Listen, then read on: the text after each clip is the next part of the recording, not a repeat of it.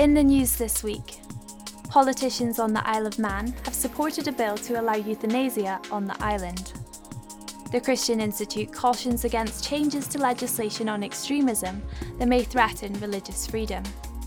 And six sets of conjoined twins gather to celebrate their lives and progress. Hello. Manx politicians have backed plans to allow doctors to prescribe or administer lethal drugs at the request of patients. Members of the Isle of Man's House of Keys passed Alex Allinson's assisted dying bill, a second reading, by 17 votes to 7. The bill would enable residents over the age of 18 who have mental capacity and are not expected to live beyond six months to be lawfully provided with assistance to end their life. Speaking against the proposals, Chief Minister Alfred Cannan told members there is no evidence of a mandate, and Kate Lord Brennan criticised the lack of detail in the bill, stating that she had seen longer legislation for animals and for vehicles. Dr. Gordon MacDonald, CEO of the Care Not Killing Alliance, urged politicians on the Crown dependency to pull back from this dangerous and ideological policy while killing is cheap, providing high quality palliative care and supporting people at the end is not. But this is what we would urge the members of the House of Keys focus on. Members are expected to vote next week to progress Allinson's bill to more detailed consideration. The Christian Institute has warned that proposed changes to legislation on terrorism and extremism could threaten rather than protect religious freedom. Following pro Hamas protests across the UK, the Department for Levelling Up, Housing and Communities is said to be working on a new definition of the term extremism and considering a renewed focus on British values. Reports suggest a new definition could include groups and individuals whose behaviour helps create a climate conducive to terrorism, hate crime, and other violence. The Institute's head of research, David Greatorex, said Christians need to be wary. Defining extremism for the purposes of the criminal law in a way that doesn't cut across legitimate free speech and religious liberty is, is very difficult. This was the problem Theresa May faced with the proposed counter extremism bill several years ago. No workable definition of extremism was ever produced, and so the bill itself was never brought forward. And even the non statutory definition, uh, referring to British values, well, that was highly controversial when it was first applied uh, in schools through Ofsted inspections. Uh, we saw Orthodox Jewish schools being taken to task uh, by Ofsted over not teaching about same sex marriage, and, and Christian schools uh, faced hostile inspections as well. So there's understandable concern about how Christians and Jews would fare uh, under any new proposals. If the government is going to take action uh, in this, uh, this whole area of extremism and British values, it must avoid overly broad drafting uh, that can have unintended consequences for religious freedom, as we've seen in the past.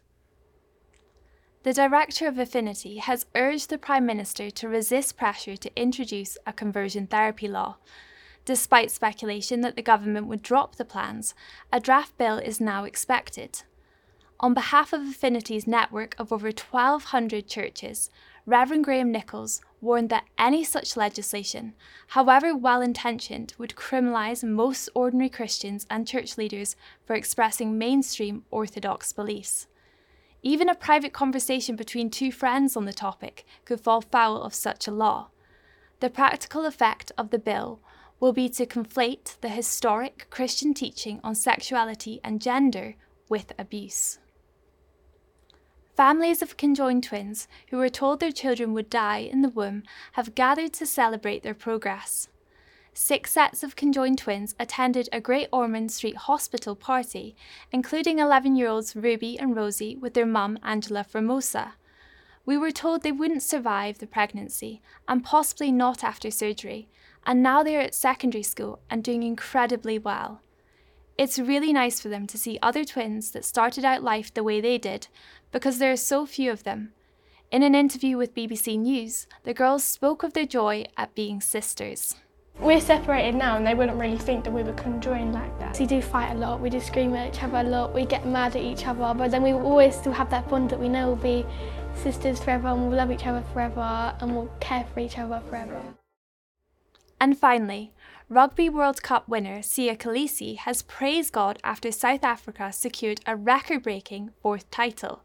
The Springboks captain posted an image of himself on Instagram wearing wristbands with the name Jesus and referenced the team's second consecutive Webb Ellis Cup with the caption, Same God. Speaking to Premier, National Director of Sports Chaplaincy South Africa, Bruce Naden, spoke of Kolisi's Christian faith. His growth as a disciple of Jesus has been amazing. It's so easy to go out on the field, you know, and say, I give all the glory and honour to God, etc., etc., when you're winning. But what I'd say about Siya is that he's authentically trying to live out his faith. But he warned Christians to remember such athletes are ordinary, everyday pilgrims seeking to work out what it means to follow Jesus. So I'd say pray for them. Pray that they wouldn't find their identity primarily in their performance or in what people say about them or in their celebrity or in what they possess, but that they would find it secure in the person of Jesus. Well, that's all for this week. For regular updates and information on all of our stories, plus much more, visit our website at christian.org.uk.